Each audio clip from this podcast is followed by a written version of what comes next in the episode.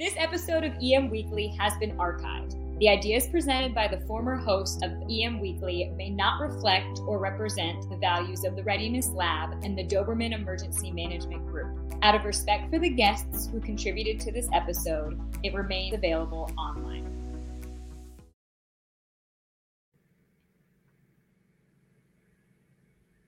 EM Weekly starting right now, bringing emergency managers from around the world together to learn, share, and collaborate. Hey, good morning, everyone, or good afternoon, depending on where you are coming to us from. We are. I am uh, Daniel Scott. I am filling in just temporarily for a short-term basis for uh, Todd, our host today, Todd DeVoe. Today we are going to talk about uh, what we're going to kind of we're going to kind of do a recap of IAEM, which we were at last week. If you didn't get to go, uh, please try and join us uh, next year, which will be in um, November, and it'll be in Savannah, Georgia. Uh, but today we are going to talk about um, the the systemat or sy- systemic cyber risk reduction venture, and we are going to. Um, uh, I'm so sorry. Can we bring in our guest today? Hey, Bob, I'm sorry, I completely. I don't want to mess up your last name. Can you introduce yourself to the audience, please? Bob Kolasky. I, am one of the. I'm one of the assistant directors at the Cybersecurity Infrastructure Security Agency, and I run the National Risk Management Center.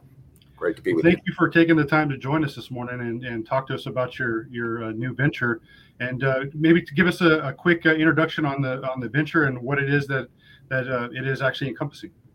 Sure. Um, one of the things as I said, I run an, I run an organization called the National Risk Management Center, which is a planning and analysis collaboration center where industry and government work together to reduce um, risk to the nation's critical infrastructure. And of course, as part of the cybersecurity agency, we focus a lot on cybersecurity risk. And in doing so, and I, I think it's great to be here with the emergency management community, it's time to start to think about cybersecurity risk from the perspective of real world impacts on functions of things that are really important to us. And we've seen a crossover in, in um, certainly throughout this year of adversaries going after systems in a way that have real world impacts, most most prominently the Colonial Pipeline incident, which I'm sure we can talk about a little bit as, as we go forward. And the Colonial Pipeline incident ends with people waiting for, in line in the Northeast for gas, right? And gas hoarding, things that, you know, emergency management communities used to dealing with. And, and so, with, with, that just sort of simple mental model in mind and experience we all, all went through, the, the venture that I'm that we launched, the Systemic Cyber Risk Reduction Venture, is really to better have the ability to understand the impact of cyber incidents in terms of potential functional impacts and to build out the analysis to do that, and then to talk about priorities using risk language and risk metrics, and then to make progress in terms of mitigating cyber risk based on that analysis, based on our based on our priorities using metrics, so that we have some sort of systemic solution, so that the country is less risk from um, cyber attacks. And, and that's really what we're trying to do. And we call it a venture because we want it to be a team effort. We want to take advantage of the whole community. We, we want all the smart people out there to help us better understand risk and mitigate cyber risk. Well, those, I mean, you said you you, you made uh, you made mention of a few words that are in a few concepts that are for me are uh, huge. Is these are things that I, I, I basically preach. I get up on a soapbox and I preach mitigation and, and being able to reduce reduce uh, risk and how we can even prevent uh, certain aspects of what, what we are attacked with every day, whether that be uh, nature or that be uh, someone who's trying out, out there to actually do intentional harm. But I want to touch on one thing real quick before we move on is that you made a very good point about bringing bringing the cybersecurity aspect into emergency management and engaging the emergency management uh, uh, profession. How do you see emergency management? Because this is something that keeps coming up. Um, do emergency management play a role in in uh, cybersecurity, and should they play a role in cybersecurity? So, from your point of view, how do you see emergency management playing a role in this? Yeah, sure. It, it, we're here talking about cyber, but just a little bit of my background. The National Risk Management Center is an all hazards risk management center. You know, we are concerned about anything that can bring down impacts to critical infrastructure. And, you know, I've got a lot of experience working with the emergency management community on impacts to critical infrastructure, particularly around hurricanes and flooding and wind, wind disasters and wildfires and the kinds of things that emergency managers around the country are dealing with. And so, you know, those those concepts are very, I think, resonate a lot with me. And I think applying some of those concepts to cyber is, is useful and it will help bring together the community because you know, using the language, using the emergency management and, and overall risk management language similarly across uh, across potential hazards is a useful exercise, and emergency managers do very much have a role to play in cyber, and particularly the role is being prepared to mitigate the impacts of something happening in an information technology system or an operational technology system, particularly operational technology, that then causes the, the thing that the, the digitalization empowers to not be working and, and, then you know plays out through the through the cascading impacts of, of that happening. And so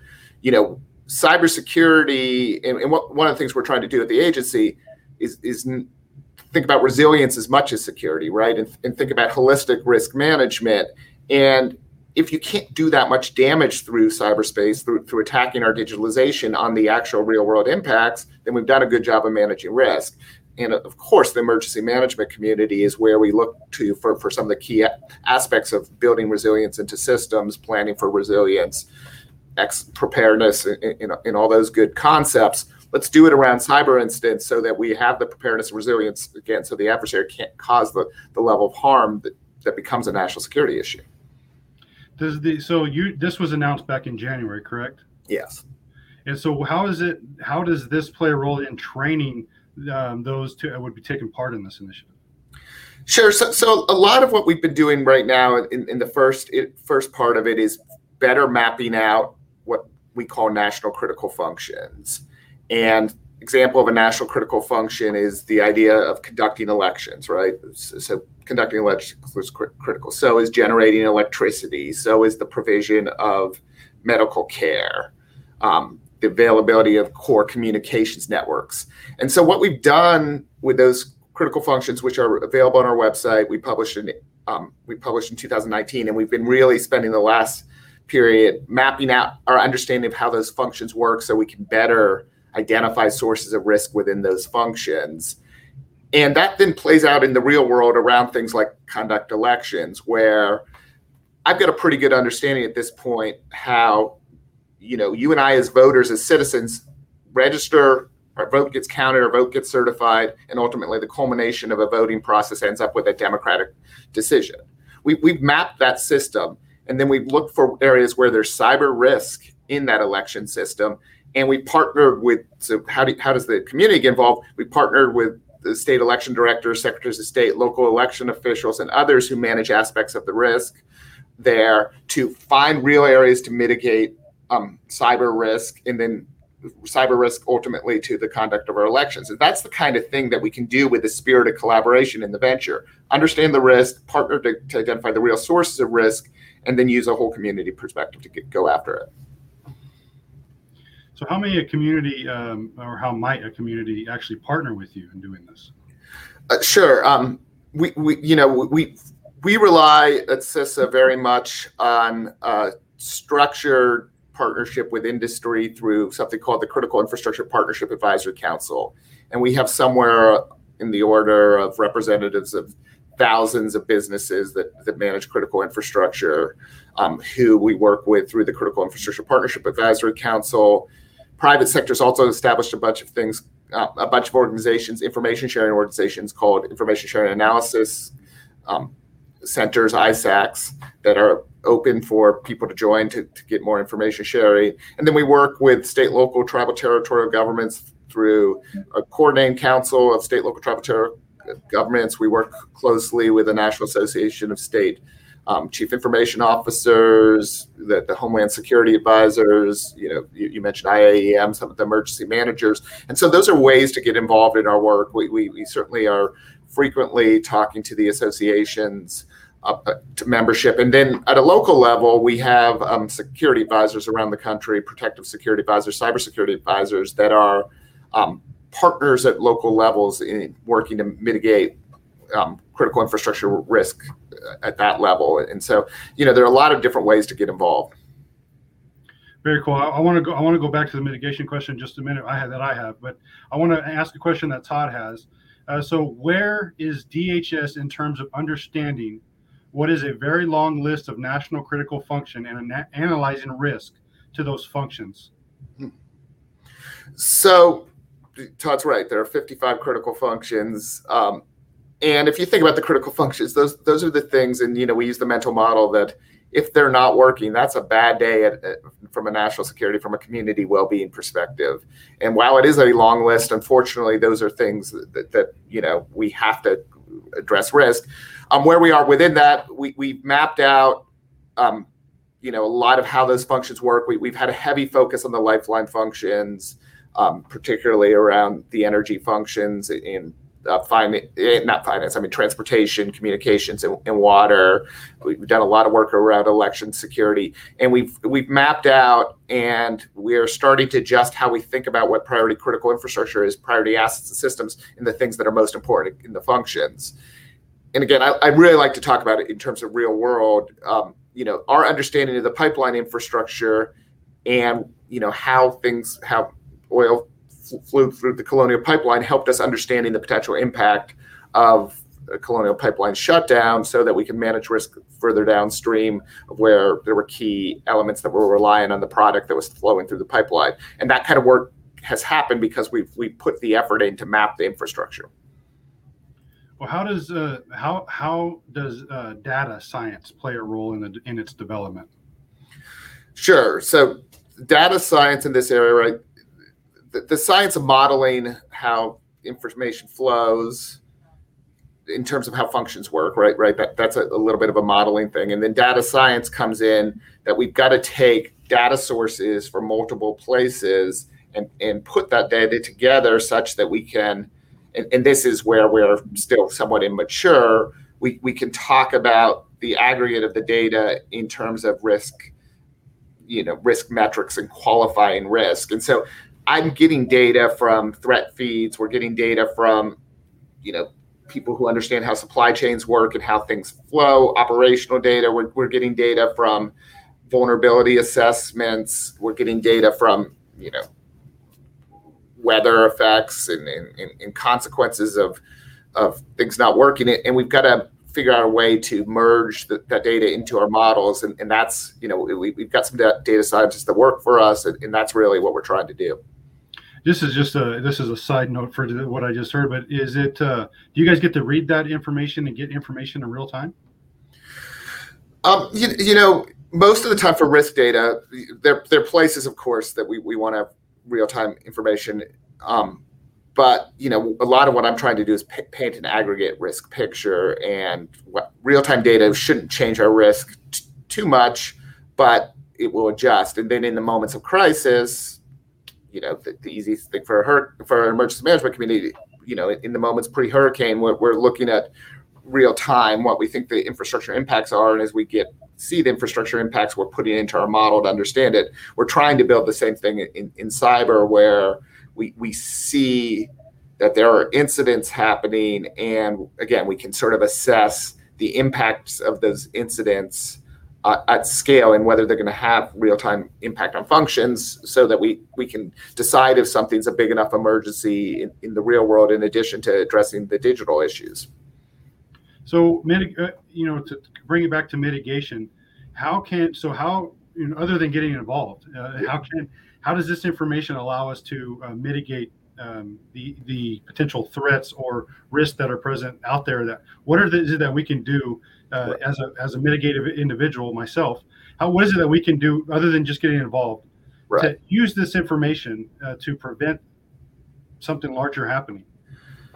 So so you know mitigation preparedness sit next to each other so starting with preparedness and doing the planning and exercising and stress testing of your systems how a cyber incident how a ransomware incident could impact your operations and designing in a backup plan to operate if, if you can't do certain things because your system is locked because somebody's popped it with ransomware that that's one aspect of mitigation bringing in additional preparedness to, to, to stress test the system there are other areas of mitigation that I think are important. Um, knowing your suppliers, knowing where you get the things you are dependent on. You know, again, everyone's dependent on energy and communications. Everyone's depending on transportation. Having plans to have backup operations if if some of those dependencies aren't working. Again, knowing your suppliers, having alternative sources of supply. If if you lose access to, to one supplier, that's another important element of, of mitigation. Certainly, you know, cyber risk mitigation means following cyber best practices, you know, adopting the, the frameworks that are appropriate that are out there to make sure you have good cyber in place. So, so there are lots of different areas that you can mitigate.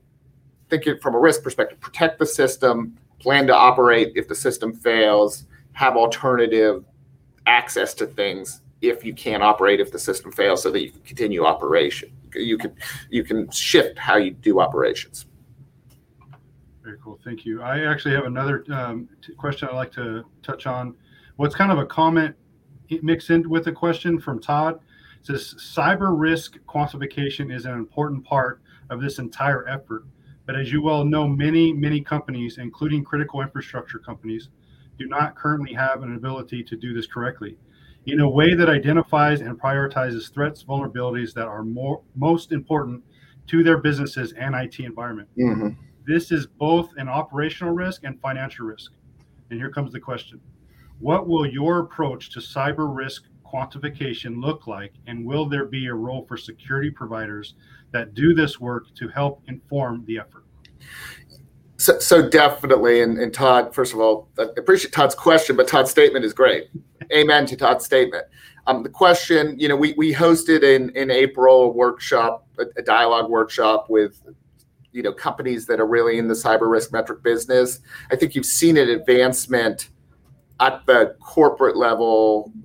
You know, and this you know unfortunately applies more to big corporations than small corporations. That that there has been some investment to understand cyber risk as part of an overall enterprise risk process and quantify where there is risk to business operations by understanding high value assets, high value operations, and putting some val- some some dollar value on, on you know the impact of loss of operations and evaluating threats and, and doing that. So, so you've seen that work at the corporate level.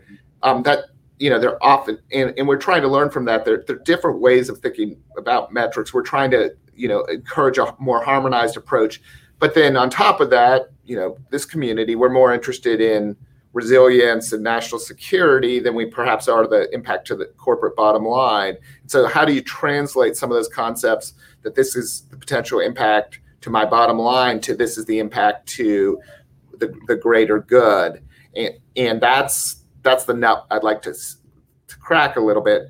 Uh, you know, another source of, of good information is the cyber insurance market and, and the insurance market where, where they priced in cyber risk to write insurance policies. But again, they're they're they're pricing in cyber risk from what they're insuring against, not necessarily the whole aspect of cyber resilience that, that a community would rely on or, cybersecurity. And so how to start with the information and, and data that's in, in those more mature places where risk metrics exist and build that into a framework so, so that we can talk about it from, from the ultimate outcome of security and resilience as far as and this is this is uh, and this may be outside the, the realm of what we're talking about but as far as infrastructure goes uh, and and and dealing with the because i mean all of our infrastructure is cyber almost you know it's we're, we're completely relying on technology these days if as far as like redundancy uh, if some if someone were to come in and and uh, we have a hazard and they attack that they attack that vulnerability mm-hmm. um, how quickly can we get up and running again or or um, take steps to at least alleviate some of the uh, some of the damage that's yeah. going to be taken from the technology going down? I mean, that's a good question that should be considered from a lot of different aspects. And in some ways, that's why you know Tom mentioned the, the lots of critical functions. There are lots of there are lots of ways to answer that question. There are lots of things that, that could go down that have different impact from operations. Let me give you an example of where I think we made some real progress and that's on the function of position, navigation, and timing, GPS. And you know, we've worked hard with different critical infrastructure aspects, critical infrastructure um, industries to understand. To your precise question, if you lose precision timing, you know, which banks and transportation networks rely on. If you lose precision navigation, which all transportation networks rely on, if you but so so do farms and, and those sorts of things. Can you operate in a degraded state where you're manually, you know, using old time, you, you know, not digital, you're, you're using old time analog capability, and give us the answer of whether you can do that and think about ways to buy backup so that you can get something stood up. And so we've worked a lot. GPS comes from satellites, but we've worked a lot on terrestrial backups, localized backups for that, so that you don't have to operate in, in that long of a degraded time. And it helps you understand by doing this sort of thinking, it helps you understand kind of how important it is to invest in analog backup capability. And you know, the cool thing is we've seen through this kind of risks work that we sent a signal to the market that there's an interest in analog backup to GPS. And we've seen a lot of innovation, terrestrial and then other ways to use near Earth satellites so that there are alternative sources. So now now you can buy it in a lot of cases. And if we when we were having this conversation seven years ago, there wasn't the ability to buy it nearly as much. You know, the, the banks have figured it out because it's so key to, you know, nanoseconds are so key to their business, but a lot of others hadn't. And I, I, think you've seen a marketplace stand up, and you know that's important in emergency management. You know, I talk all about this without talking about next gen 911, without talking about having 911 available in closed in space, and all that again, you know, relies on precision communications capability and, and having backups. Well, this is, and this may be going down a little bit of a rabbit hole um, with where, where, my mind is right now. But you mentioned going back to the way, you know, the hard, doing things the way we used to, and um, one of the things that I've noticed was with our reliance on technology and cyber and whatever else we, we're relying on now that's not directly in front of us, right? It's all in the cloud, and we lose that. I mean, there are there are. I mean, it's hard. It's hard. You're hard pressed to find a hard copy map. You're hard you know pressed to find a phone book your heart you know these are things that they don't really do anymore how is that going to hinder us if if we are no longer able to access that information yeah it's so so you know I, I, it's not going backwards right? It, but it is building in redundancy and robustness as we go forward.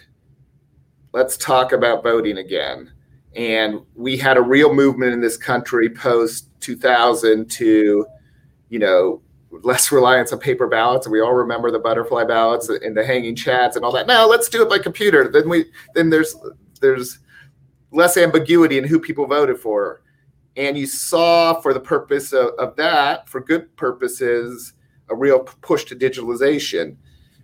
Then the russians decided to screw a little bit with our election system. Other adversaries started to think about it said you know what? Let's make sure they can't. Let's have paper backups. You know let's have risk limiting audits. Let's have some techniques that, you know, not take we're, we're still going to take advantage of digitalization in managing identities that way for the voter to make it efficient for folks to vote, particularly folks voting overseas and, and, and people who have trouble getting to polling places. But we're going to have redundancy and backups using, you know, more analog solutions. And, you know, you've, you've seen it play out with audits around the country where you may have questions at the underlying technology, but the fact of the matter is we've got paper audits, we've got a paper trail, and there is no evidence of that paper trail that the technology didn't report accurately on the, the results of the voting. And you know that's been tested, you know, around the countries in, in multiple state audits. You, you may have already been asked this this next question uh, previously, and this could be more opinion based than uh, than informational. But we have in emergency management i'm sure it's like that in other industries as well but in emergency management we have those are like old school right? They're 25 years into the job. They're like i'm never going to learn technology. Before i learn it i'm going to leave. And then you have the new generation coming in. They're all about technology. Have no they have no um, basically historic reference to the old way of doing things paper right? Yeah. and, and doing it how do we blend that in a way and this could be more of opinion based versus yeah. uh, if you have a strategy behind it how do we blend it and make it where that the older generation wants to incorporate technology and the newer generation comes in and is learning about older technology? Yeah. Um, how do you pass wisdom, wisdom from generation to generation? Um, uh, I, I, if, if only we could have figured that one out and we wouldn't repeat the mistakes of the past right? Um, I, I, think that's a good question. Some of is right. Obviously, some is in curriculum design um, of certificates of other ways that you train folks, and having a having a you know certainly on the junior side as people get trained up, having a thinking about it from a resilience and risk mitigation perspective and not just a pure efficiency and take advantage of all of that and you know we've seen progress in this area and, and, we're working to put more money into things like industrial control systems engineering which which blends you know historical practices and new technologies. But but you need that sort of blend. In, t- in terms of going the other way from from the older generation toward digitalization um, you know i found and I, I try to do that that we talk about cybersecurity and digitalization in I keep saying the word in real world concepts, but in, but in things that we we know how, how to talk about. So so if you're an engineer that's working to, somewhere, if you're an emergency manager, this technology is in, to enable something that you've always been doing and teaching you how to use the technology in the context of what you've already been doing, rather than the technology is, it, you know, it's enabler, right? And, and so you know, continue to play with those concepts as you work through curriculum design, as you design, you know, interactions. And and you know the and this is great about the emergency management community and, and i would say others right? It is a very things are passed on sort of generation to generation. That's the expectation that, that you will do that. And you know there is a respect for the legacy and i think there needs to be that in, in different places yeah, with you know myself, one of the you know just one of the things that I, I I try and teach and promote is the you know evolution is great. We want to evolve as the professional. We want to evolve as a profession. We also there's things that, that we cannot lose uh, that's related to our history and how we did how we've done things and how they those things could either uh, influence how we uh, do things in the future or don't do things in the future based on things that have happened. But the use of technology itself, I mean, there was, I mean, still, I mean, this is technology. Hmm. This is technology, but how you use it is, you know, a lot of people don't don't use uh, pencil and pads anymore.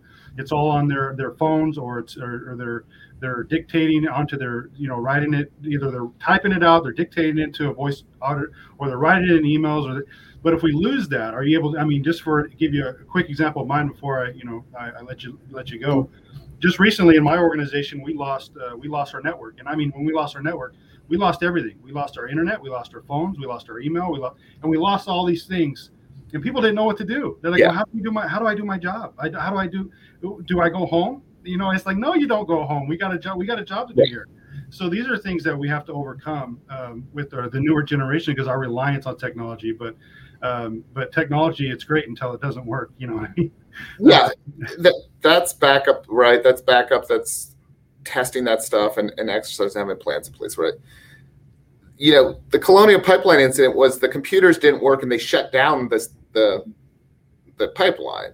There was nothing that fundamentally happened to the pipeline other than you you your business was run on the computers and you didn't have confidence that you could run the pipelines without the computer system working. And massively simplified that, but but it's like no, there should be an ability to continue to flow your core business even without acts over some period of time. You know, we, we've we've seen this play out in healthcare ransomware attacks as well. It's like, you know, do we have enough information that we can do deliver essential healthcare a hospital if the computers are down and you can't get access to digitalized medical records? And at this point, you know, particularly for critical care, please design in that there's enough information that you you you know you can still provide critical care for people who are you know you know sort of a life threatening situation.